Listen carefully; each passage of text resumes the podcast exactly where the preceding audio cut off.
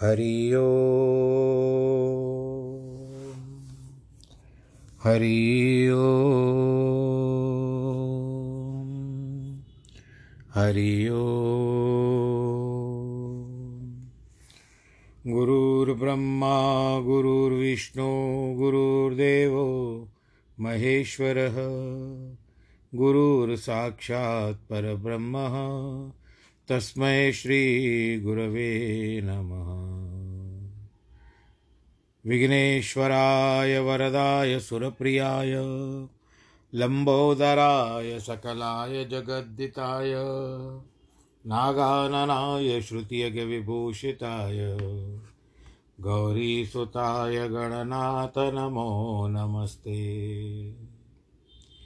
नाहं वसामि वैकुण्ठे योगिनां हृदयेन च मद्भक्तां यत्र गायन्ति, तत्र तिष्ठामि नारद। जिस घर में हो आरती, चरण कमल चितलाय तहाँ हरि वासा करे, ज्योत अनंत जगाए। जहाँ भक्त कीर्तन करे बहे प्रेम दरिया, तहाँ हरि श्रवण करे सत्यलोक से आए। सब कुछ दीना आपने, भेंट करूँ क्या नाथ? नमस्कार की भेंट लो, जोड़ू मैं दोनों हाथ। जोड़ू मैं दोनों हाथ, जोड़ू मैं दोनों हाथ। शान्ताकारं भुजगशयनं, पद्मनाभं सुरेशं, विश्वाधारं गगनसदृशं, मेघवर्णं शुभाङ्गं, लक्ष्मीकान्तं कमलनयनं, योगिवृद्धानगम्यं, वंदे विष्णुं भवभयहरं, सर्वलोकैकनाथं, मङ्गलं भगवान् विष्णु, मङ्गलं गरुडध्वज मङ्गलं पुण्डरीकाक्ष मङ्गलायस्तनो हरि। सर्वमङ्गलमाङ्गल्ये शिवे सर्वार्थसाधिके शरण्ये त्र्यम्बके गौरी। नारायणी नमोऽस्तु ते। नारायणी नमोऽस्तु ते। नारायणी नमोऽस्तु ते। श्रीकृष्णगोविन्द हरे मुरारे, हे नाथ नारायण वासुदेव। श्रीकृष्णगोविन्द हरे मुरारे, हे नाथ नारायण वासुदेव। हे नाथ नारायण वासुदेव, हे नाथ नारायण वासुदेव। श्रीनाथ नारायण वासुदेव श्रीनाथ नारायण वासुदेव श्रीकृष्ण गोविन्द हरे मुरारे। हे नाथ नारायण वासुदेव हे नाथ नारायण वासुदेव हे नाथ नारायण वासुदेव नारायणं नमस्कृत्यं नरं चैव नरोत्तमं। देवीं सरस्वतीं व्यास ततो जयमुदीरयेत् कृष्णाय वासुदेवाय, हरे परमात्मने, प्रणतक्लेशनाशाय, गोविन्दाय नमो नमः। सच्चिदानन्दरूपाय, विश्वोत्पत्त्यादिहेतवे, तापत्रयविनाशाय, श्रीकृष्णाय वयं नुमः। यं प्रव्रजन्तमनुपे तमपेतकृत्यं द्वैपायनो विरह कातर आजु आवह। पुत्रेति तन्मयतया तर्वो विनेदु तं सर्वभूतहृदयं मुनिमानतोऽस्मि मुनिमानतोऽस्मि मुनिमानतोऽस्मि। बोलो श्री कृष्ण कन्हैया लाल की जय। श्रीमद्भागवत महापुराण की जय। भक्तजनों, भगवान श्री कृष्ण जी को प्रणाम करें। श्रीमद् भागवत को भी प्रणाम करके आज के प्रसंग को आगे लेते हैं। यहाँ इस समय में अष्टम स्कंद वर्तमान है।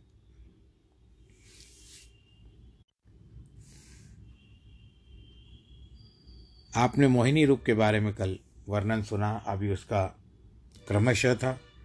अब आगे चलते हैं। सुखदेव जी कहते हैं, परीक्षित, यद्यपि देवता और दानव दोनों समान रूप से एक ही कर्म में लगे रहे। फिर भी वासुदेव ने परांगमुख होने के कारण, क्योंकि भगवान से परे थे वो, दैत्यों को सफलता न मिली। देवताओं को अमृत पिला करके गरुड़वान भगवान सबके देखते देखते चले गए।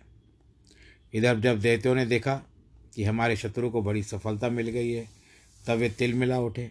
उन्होंने देवताओं से युद्ध करने की घोषणा कर दी। दोनों ओर से अस्त्र शस्त्र सज गए। युद्ध की भूमिका तैयार हो गई। देवता लोगों ने नारायण का अस्त्र प्राप्त है एवं अमृत मिला हुआ था। वे दैत्यों से युद्ध करने लगे। ये बड़ा रोमहर्षक संग्राम हुआ। चारों तरफ़ से बाजे बजने लगे। जिस तरह से बोलते हैं ना, तुरई, मृदंग इत्यादि, तुरई नगाड़े, सब बजने लगे। पदाती से पदाती, सवार से सवार, पदाती से यानी पैदल से पैदल, सवार से सवार, यहाँ तक कि कोई जानवर युद्ध में नहीं छोड़ा गया। ऊँट, वानर, सिंह, रीछ गीद कंक, बक, मूषक, सब सब पर चढ़कर देवता, दैत्य आपस में युद्ध करने लगे। बलि भी अपने विमान पर आरूढ़ होकर उस युद्ध में सम्मिलित हो गए। नमुची, शंबर, बाण, सब के सब युद्धभूमि में आ धमके बड़ा भयंकर संग्राम हुआ। इंद्र ऐरावत पर चढ़कर आए, एक दूसरे के प्रति मर्म वचन बोलने लगे। अपने अपने जोड़ीदार के साथ साथ वे सब भिड़ गए। पृथ्वी उनका पदातात न कर सकी, बल्ली ने अंतर्जान होकर माया की सृष्टि कर दी। चारों ओर से अंगारों की वर्षा होने लगी। जब देवता लोग हारने लगे, तब उन्होंने विश्वपालक भगवान कमल नाभ नारायण का स्मरण किया। किरीटी, कुंडली पीताम्बरी प्रभु उनके बीच प्रकट हुए। भगवान के प्रकट होते ही असुरों की माया नष्ट हो गई, क्योंकि हरि स्मृति सर्व विपक्ष मोक्षनम। भगवान की स्मृति सारी विपत्ति को नष्ट कर देती है। जब काल नेमी ने देखा कि युद्ध में गरुड़ पर हरि आ गए तो उन्होंने उन पर शूल फेंका। शूल गरुड़ के सिर पर लगा। भगवान ने उसको पकड़ लिया काल नेमी को मार डाला। इसके बाद उन्होंने चक्र से माली सुमाली को भी, भी सिर काट दिए।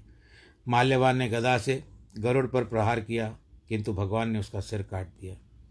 कहते हैं कि अमृत पीने के बाद देवता लोग विजय नहीं हो रहे थे। अमृत का जो लाभ होना चाहिए था वह नहीं हो रहा था। कारण यह था कि अमृत चेतन है। उसने यह विचार किया कि देवता और दैत्य दोनों बराबर मंथन किया, दोनों का परिश्रम लगा तो देवताओं के लिए उचित यही था कि वो दैत्यों को भी भाग देते थे। लेकिन देवताओं ने ऐसा न करके बहुत अनुचित किया। इसलिए अमृत ने देवताओं की सहायता नहीं की। परंतु जब भगवान स्वयं आकर देवताओं की ओर से युद्ध करने लगे, तब अमृत ने कहा, अब ठीक है। देवताओं को कृतंगता कृतज्ञता का यानी धोखेबाजी का दोष नहीं लगेगा, क्योंकि भगवान उनके सहायक है। औचित्य उसी पक्ष में होता है, जिधर भगवान होते हैं। जितने भी धर्म और सब भगवान के प्रसाद, भगवान की सहायता प्राप्त करने के लिए है उनकी शरणागति है। यह तो हरि विजय, श्री गुणास्तः जहाँ भगवान है, वहीं जीत है। या नहीं, यह नहीं समझना चाहिए कि अमृत में ईश्वर से पृथक कोई बल है। वह तो वैसे ही निर्बल है, जैसे अग्नि निर्बल है, वायु निर्बल है। यह कथा केनोपनिषद में आती है सुखदेव जी महाराज कहते हैं कि जब देवताओं को भगवान की सहायता प्राप्त हो गई तो उनको बहुत बल बढ़ गया। तब उन लोगों ने असुरों पर भीषण प्रहार आरंभ कर दिया। इंद्र ने अपनी हाथ से वज्र उठा लिया और बलि को मारने के लिए उद्यत हो गए। सृष्टि में हाय हाय मच गई। इंद्र ने ललकारते हुए कहा कि, बलि, तुम लोगों के साथ माया का व्यवहार करते हो। हम तो स्वयं माया के अधिपति हैं। लेकिन तुम माया से स्वर्ग के राजा बन जा चाहते हो। अभी तुम्हारे वज्र से हम मैं तुम्हारा सर काटता हूँ। बलि ने कहा, इंद्र, हम दोनों युद्ध में सामने, आमने सामने खड़े हैं। हम में से किसी न किसी का तो काल, अनुसार, कीर्ति और जय पराजय होगी ही। महात्मा लोग इस बात को जानते हैं कि न जय से दृष्ट होते हैं, न पराजय से अपकृष्ट होते हैं। तुम मूर्ख हो, जो अहंकार करते हो। हम तुम्हारी बात को ग्रहण नहीं करते। यह कहते हुए बलि ने इंद्र पर बाण चलाए, लेकिन इंद्र ने बलि को वज्र से मारकर धरती पर गिरा दिया। जब जम्बरासुर को बलि का मित्र था, लड़ने के लिए आया, उसने ऐसी गदा मारी कि एरावत ने घुटने टेक दिए। इंद्र रथ पर चढ़े। उन्होंने जम्ब का सिर काट लिया। इसके बाद नमुची, बल, पाक, ये तीनों असुर आए। नमुची के साथ इंद्र का बड़ा प्रबल युद्ध हुआ। इंद्र ने नमुजी का वज्र प्रहार भी किया, परंतु उसका सिर नहीं कटा। इंद्र इसी चिंता में पड़ गए कि कैसे मरेगा। यहाँ पर तो मेरा वज्र भी निष्फल हो रहा है। आकाशवाणी हुई कि इसको कोई गीली या सूखी चीज़ से कोई मारने का औचित्य नहीं होगा, क्योंकि इसको मोक्ष प्राप्त है, इसको वरदान इसको वरदान मिला हुआ है। तब इंद्र ने युक्ति से वज्र के साथ समुद्र का फेन लगाया, वह वज्र के ऊपर और नमोची के सिर को काट दिया क्योंकि समुद्र का फेन जो होता है, न सूखा होता है, न गीला होता है।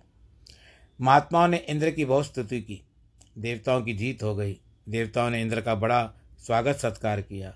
किंतु जब देवता लोग दैत्य को ढूंढ ढूंढ कर मारने लगे, तब नारद जी ने आकर कहा कि इसमें तुम लोगों की कोई बहादुरी नहीं है। भगवान के बुझा आश्रय से तुम लोगों को अमृत की प्राप्ति हो गई है। लक्ष्मी ने तुम्हें कृपा दृष्टि से देखा, तुम्हारी वृद्धि हो गई है। अब व्यर्थ में देश करने का कोई लाभ नहीं है। देवता लोगों ने नारद की बात सुन करके ध्यान किया कि युद्ध करना छोड़ दिया।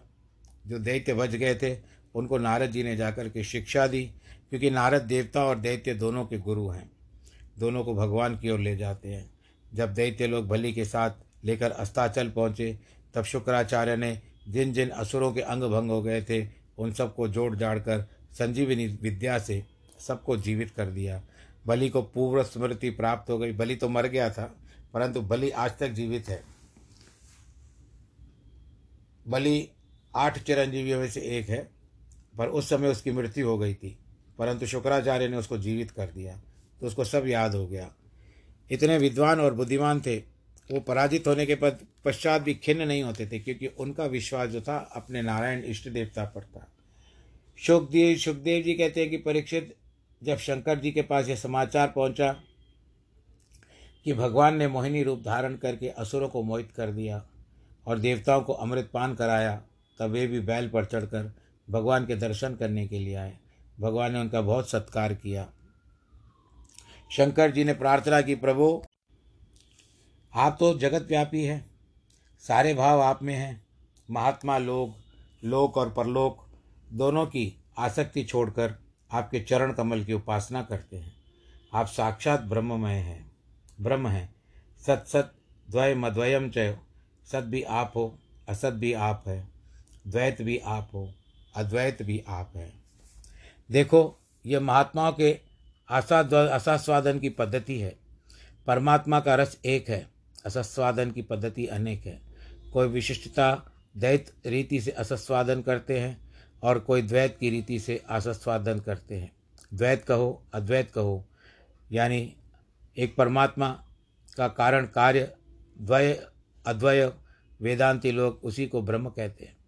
मीमांसा के लोग उसी को धर्म कहते हैं। सांख्य के उसी को प्रकृति और पुरुष से परे, परम पुरुष कहते हैं। पतंजल उसको पुरुष विशेष कहते हैं और सब के सब उसी के नाम हैं। शंकर भगवान ने कहा, प्रभु, आपने, आपके सब नाम सब हैं। मैं आपको पहचानता हूँ। जगत के बंधन, मोक्ष, स्थिति, जन्म, नाश, जो कुछ भी है वह आप ही हैं। आपके सिवाय दूसरा कोई वस्तु नहीं है। मैंने आपके बहुत से अवतारों का दर्शन भी किया है। किंतु इधर आपने मुझको तो पिला दिया विष और उधर अमृत पिलाने के लिए मोहिनी अवतार धारण कर लिया। वह मोहिनी रूप क्या है, वह मैं देखना चाहता हूँ। कहते हैं, जब भगवान देवताओं की जीत और देवता और दैत्यों की हार हो गई थी, तब सब देवता सम्मिलित होकर भगवान विष्णु के पास गए। बोले, महाराज आपके सहारे हम, हमारी जीत तो हो गई है, लेकिन दैत्य लोग आकर शंकर जी के शरण में लेंगे। शंकर जी शरणागत वत्सल हैं। यदि उनकी ओर से त्रिशूल लेकर खड़े हो जाएँगे तो हमारी जय भी पराजय में बदल जाएगी। विष्णु भगवान ने कहा, यह कोई बात नहीं है। हमारा उन्हीं के, उनके साथ बहुत प्रेम है। आओ, हम उनका चिंतन करते हैं। नारायण ने मन ही मन कहा, शंकर जी, देवता लोग बहुत घबरा रहे हैं। शिव जी ने कहा, बात तो ठीक है, अगर दैत्य लोग हमारी शरण में आएँगे तो हम उनकी मदद तो ज़रूर करेंगे। विष्णु बोल विष्णु जी बोले, फिर आप ही बताओ क्या युक्ति करें? तब शंकर जी बोले, कि आप ऐसी कोई युक्ति करो महाराज, कि हम आपसे हार जाएँ। अब आप आप जब आपस में हार जाएँगे तो दैत्य लोग जब से नारायण, हार, नारायण से हार गए हैं, उनकी शरण में जाने का क्या होगा? और वे हमारी शरण में नहीं आएँगे। इसीलिए आपने मोहिनी रूप धारण करके जैसे दैत्यों की वंचना की, वैसे ही कोई खेल हमारे साथ भी कीजिए। इस तरह से विष्णु और शंकर दोनों में जिस तरह से वार्तालाप थी, वो हो गई। तब शंकर जी वहाँ पहुँचे। दूसरी अब बात यह है कि भागवत पुराण में नारायण प्रतिपाद्य देवता है, साक्षात भगवान है। दूसरे देवता उनकी अपेक्षा कनिष्ठ हैं, यानी छोटे हैं। यदि भागवत में शंकर जी को हराया नहीं जाएगा तो नारायण का परतत्व परिपादन नहीं हो सकता। इसीलिए वे मोहिनी को देख करके अपने आप को भूल गए। बोलो, नारायण भगवान की जय, हरिहर भगवान की जय। तीसरी बात यह है कि स्त्री के आकर्षण से कभी किसी को आश्वस्त नहीं होना चाहिए। जब शंकर जी के मन में भी काम का उदय हो सकता है, तब साधारण लोगों की क्या बात है? इसके लिए जब आप एक चौथी बात पर भी ध्यान दें, वह यह है कि कि जो आत्मा राम महापुरुष है, उनके जीने में क्या आता है? क्या जाता है? इसमें इनकी निष्ठा में कोई अंतर नहीं पड़ता। यह बात स्वयं विष्णु भगवान ने ही शंकर की प्रशंसा करते हुए कर दी है कि स्वाम स्वाम निष्ठा मात्मना स्थित पांचवी बात यह है कि जब कामदेव फिर से जीवित हो जाए हो गया तो उसने बड़ी भारी तपस्या द्वारा भगवान शंकर की आराधना की। भगवान शंकर उस पर प्रसन्न हो गए, बोले कि कामदेव, तुम जो चाहते हो मुझसे मांग लो। कामदेव ने कहा, महाराज, आपने पहले मुझे जला दिया था। अब कुछ ऐसी लीला कीजिए जिससे दुनिया यह देख ले कि आप कभी कभी काम के वश में हो जाते हैं। इसीलिए भगवान शंकर ने मोहिनी का वो स्वरूप देखने की इच्छा प्रकट की थी। इस प्रकार अनेक दृष्टिकोण हैं, हरि अनंत, हरि कथा अनंता। इस मोहिनी लीला के प्रसंग में बताए गए हैं। भगवान की अद्भुत जो महामाया है, वह सबको मोहित कर लेती है। स्वयं अवधरधानी शंकर जी महाराज भी कभी कभी ऐसे प्रसंगों में फंसकर भक्तों का भलाई करते हैं, जैसा कि उन्होंने वृकासुर के प्रसंग में किया था। भगवान जी ने कहा कि शंकर जी, वह तो मैंने दैत्यों को कौतूहल में डालने के लिए मोहिनी का रूप धारण कर लिया था। कामी लोग उसका आदर बहुत करते हैं, किंतु जो मोहित कराने के लिए रूप होता है, वह उपास्य नहीं होता। जैसे बुद्ध का रूप मोहित करने के लिए है, इसीलिए उपास्य नहीं है, वैसे मोहिनी का रूप भी उपास्य नहीं है। कामिनाम बहुमंतव्यम संकल्प प्रभवो दयम। अब वहाँ तुरंत बड़ा भारी बगीचा और सरोवर तैयार हो गया। भगवान शंकर ने अपने साथ उमा जी को लेकर आए थे। उनके सामने ही खेन, गेंद खेलती हुई एक मोहिनी प्रकट हुई।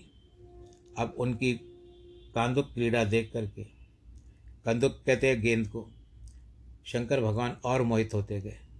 मोहिनी जी कटाक्ष करते हुए देवी जी की ओर देखने लगी। शंकर जी विवल हो गए। जब मोहिनी के हाथ से कंदुक थोड़ा दूर चला गया, तब मोहिनी जी ने उसके लिए आगे बढ़ी। शंकर जी भी अपनी ओर चल पड़े। इतने में मोहिनी की कमर से करदनी हट गई। जो सूक्ष्म वस्त्र उनके शरीर पर थे, उनको वायु ने हर लिया। अब तो शंकर जी महाराज की विवलता की सीमा ही न रही। उनके साथ बड़े बड़े ऋषि मुनि भी थे, परंतु शंकर भगवान ने किसी की भी शर्म नहीं की। मोहिनी जी के पीछे पीछे भागने लगे। अंत में ऐसे हो गए कि माया ने उनको बहुत वश में कर दिया कि उनकी शक्ति भी गिर गई। शंकर जी के किसी प्रकार की विवाह नहीं ली, परवाह नहीं थी, क्योंकि वे समझते थे कि दुनिया के सामने तो मोहित हुआ नहीं हूँ। भगवान के सामने ही तो मोहित हुआ हूँ। यह हमारे विष्णु भगवान की माया है। अपने इष्ट देव से, गुरु से हारा हार हार जाना कोई पराजय की बात नहीं है। वे बहुत प्रसन्न हुए। भगवान बोले, शंकर जी, आपके अद्वैत बोध से किसी प्रकार की त्रुटि नहीं है। मेरे द्वारा मोहित होने पर भी आप माया के पार हो गए। तुम्हारे सिवा भला ऐसा कौन है सृष्टि में जो मेरी माया को पार कर सके? अब यह गुणमयी माया तुम पर अपना कोई प्रभाव नहीं डालेगी। दृष्टिया तम विबुद्ध श्रेष्ठ स्वाम निष्ठात्मन स्थित। इस प्रकार भगवान नारायण ने शंकर जी का बहुत सत्कार किया, फिर उनको आमंत्रित करके चले गए। अब शंकर भगवान ऋषि मुनियों के बीच में से ही उमा से कहने लगे, देवी, तुमने भगवान की माया देख ली। जब मैं भी उनको उनके ऊपर मोहित हो जाता हूँ तो संसार में कौन उनकी माया से बच सकता है? संसार में सब मोहित हो सकते हैं। इस प्रकार समुद्र मंथन के प्रसंग में भगवान की जो लीला है, वह उन्होंने, उनके पराक्रम की लीला है। उनके दर्शन होते ही अमृत प्राप्ति के लिए परामर्श देने वाले भगवान के मंदराचल को उठाकर लाने वाले भगवान के कच्छप बनकर बैठने वाले भगवान के साथ दबाने वाले वासुकी के शरीर में स्थित भगवान के दैत्य, दैत्यों के रूप में भगवान के अकेले दोनों ओर से मथने वाले भगवान के अमृत को लेकर प्रकट होने वाले भगवान के मोहिनी बनकर अमृत पिलाने वाले भगवान, देवताओं की ओर से युद्ध करके उनकी रक्षा करने वाले भगवान, अंत में पूर्ण मोहिनी रूप धारण कर शंक, शंकर जी को भी मोहित करने वाले भगवान। सारी की सारी लीला भगनमयी है। इसके लिए आदि आदि मध्य अंत सर्वत्र भगवान के पराक्रम के ही प्राकट्य है। असत विषय मगध्री भावगम्यम प्रपन्ना नमृत मरवर्या नाशयत सिंधु मध्यम कपट युवत युवती वेशो मोहन्य सुरारीम स्तमः उपसृतानाम कामपुरम नतोस्मी बोलो कृष्ण भगवान की जय। कृष्ण करिया लाल की जय। श्रीमन नारायण नारायण। नारायण श्रीमन नारायण नारायण नारायण। भगवान जी कहते हैं सुखदेव जी महाराज कहते हैं कि वर्तमान भावी मंत्रों संक्षेप में वर्णन करते हैं। परीक्षित वर्तमान श्राद्ध देव वैवस्वनु इक्ष्वाकु, नबक दृष्ट आदि इस पुत्र है। नवम स्कंद में इसकी चरित्र आने वाला है। आदित्य, वसु, रुद्र ये सब देवता है। पुरंदर नामक इंद्र है। कश्यप, अत्रि, वशिष्ठ, विश्वामित्र आदि सब ऋषि है। इससे कश्यप में अदिति का वामन अवतार होता है। परीक्षित यह तुमको छठे स्कंद के बता चुका हूँ कि विवस्वान की दो पत्नियाँ थी। एक छाया दूसरी संज्ञा। विवस्वान को सूर्य भी कहते हैं छाया उसकी उत, छाया उन्हीं से उत्पन्न हुई है जहाँ वो प्रकाश होता है। वहाँ वहाँ छाया भी होती है। इस तरह का संज्ञा भी स्त्री है वह पुरुष है वह पशु है यह पक्षी है सूर्य के साथ ही रहती है। कोई कोई कहते हैं कि इन्हीं दोनों के अतिरिक्त विवस्वान की एक तीसरी पत्नी थी जिसका नाम था वडवा। सावरणी तपति शनिश्चर ये तीनों छाया की संतान हुई। यम, यमी श्राद्ध देव ये तीनों, तीन संज्ञा के पुत्र हुए और अश्विनी कुमार के, बड़वा के हुए। भविष्य में सावरणी मनु आठवें मनु होंगे। उनके दस पुत्र होंगे। उनके मनवंतर में बलि इंद्र हो जाएँगे। वामन भगवान ने बलि से तीन प्रग पृथ्वी की याचना की थी। बलि ने उनको अपना सर्वस्व दे करके मुक्ति प्राप्त कर ली थी। उस समय वे सुतल लोक में भगवान के साथ निवास करते हैं। आठवें मनवंतर में गालवादी सप्तऋषि होंगे। उस समय वे अपने अपने मंडल में भगवान का सार्वभौम नामक अवतार होगा। वही इंद्र के स्वर्ग छीनकर बलि को दे देंगे। इस प्रकार दक्ष सावरणी, नवे मनु, ब्रह्मा सावरणी, दसवें मनु, धर्म सावरणी, ग्यारहवें मनु, रुद्र सावरणी, बारहवें मनु, देव सावरणी, तेरहवें मनु, इंद्र सावरणी चौदहवें मनु होंगे। इन सब के पृथक पृथक पुत्र सप्तऋषि और अवतार आती होंगे। इस समय में वर्तमान जो कलयुग चल रहा है, उसमें जो इंद्र है, जो बताया गया, उसका नाम पुरंदर है। इस प्रकार ये जो चौदह मनवंतर हैं, इनको सद्धर्म की स्थापना के लिए पुरुष की आवश्यकता पड़ती है। इसमें ऋषि भी नहीं होने चाहिए, पालन करने योग्य प्रजा भी होनी चाहिए, पुत्र भी होने चाहिए उस धर्म के संरक्षक, राजा लोग भी होने चाहिए। इसी सृष्टि से मनवंतर के मध्य में धर्मराज का धर्मराज का वर्णन बताया गया है कि मनु का अंतर, जब मनु दूसरा बदलता है तो एक अंतर पड़ जाता है, इसीलिए उसको मनवंतर कहते हैं। मनवंतर, चौदह मनवंतरों के इसी तरह बात है। तो इस तरह से चौदह मनुओं की कथा है और ऐसा भी बताया जाता है जब चौदह मनु पूरे करते हैं तो उस समय में ब्रह्मा जी की एक रात पूरी होती, एक दिन पूरा होता है। बोलो, नारायण भगवान की जय। जब हम मनवंतरों के हिसाब से अपनी आयु को देखते हैं तो पता लगता है कि कितनी छोटी है। हमारा जो युग है, ब्रह्मा जी की घड़ी के टिक टिक के बराबर है। ब्रह्मा जी एक दिन में चौदह मनवंतर, एक मनवंतर में इकहत्तर चतुर्युगी और एक चतुर्युग में एक कलयुग चार लाख बत्तीस हज़ार वर्ष का होता है। उनमें हमारी नन्ही सी आयु को कोई गणना है ही नहीं। अब हम तो ऐसे हैं कि अगर आप राई ले लो, राई में से आप एक समझ लो एक दाना हो भी तो आपको कहाँ से देखा जाएगा कि ये तो फलाना दाना है। हम उसकी तरह है। धूल के बराबर जो कण होते हैं, कण के बराबर है। हम इसीलिए हमारी कहाँ पर गणना हो सकती है? वास्तव में इस प्रकार से काल गणना हमारे वैराग्य में बड़ी भारी मददगार होती है। परमात्मा नित्य है। और इसी नित्यता को समझने के लिए बताया गया है कि चौदह मनवंतरों का, ब्रह्मा का एक दिन होता है। उन दोनों, इन दिनों सौ वर्ष की ब्रह्मा की आयु अगर एक तरफ़ से देखें तो ब्रह्मा की आयु केवल एक दिन मात्र बताई गई है। अगर दूसरी ओर से देखें तो उसमें सौ वर्ष की ब्रह्मा की आयु दिखाई गई है। यह ब्रह्मा की आयु विष्णु भगवान का भी एक क्षण है। अब आप विचार करें कि उसमें हमारे देहादि का क्या अस्तित्व होगा। कहाँ ठहर पाओगे आप लोग? या हम कहाँ ठहर पाएँगे? ये भी मनुष्य चोला है। मुझे ब्राह्मण का मिला है।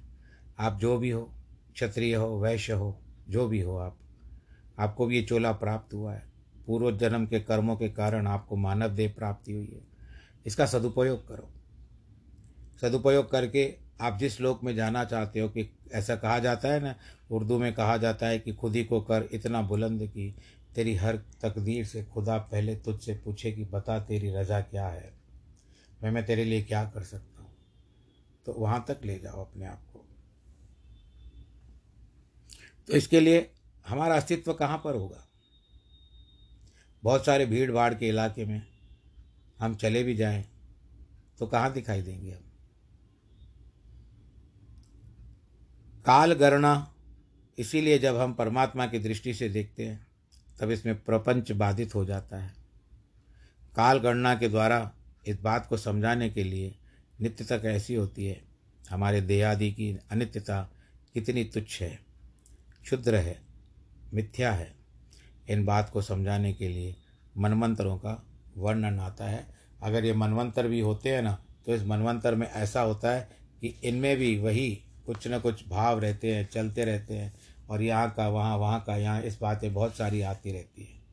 तो संसार एक माया है, प्रभु की सृष्टि जिसमें हम लोग को जन्म मिला है, इस सृष्टि में हमको जीना है। यदि आपको जीना भी है तो जिस तरह से वो फ़िल्म आई थी ना राज कपूर की, किसी की मुस्कुराहटों पे हो निसार, किसी का दर्द मिल सके तो ले उधार, किसी के वास्ते हो तेरे दिल में प्यार, जीना इसी का नाम है।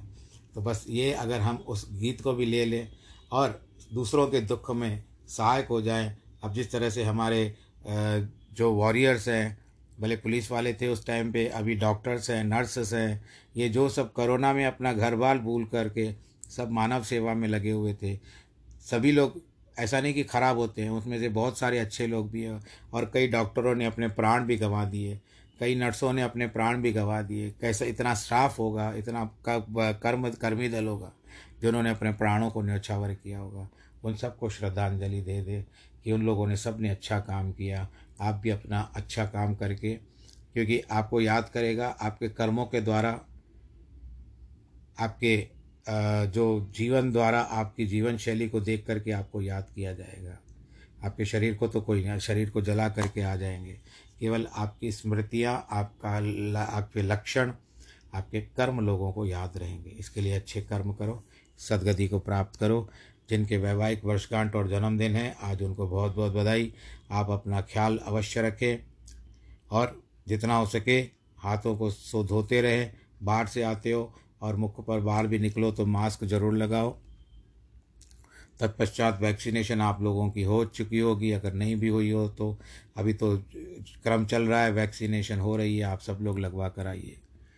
सर्वे भवन्तु सुखिनः सर्वे सन्तु निरामया, सर्वे भद्राणि पश्यन्तु। मा कश्चित् दुःखभाग् भवेत्।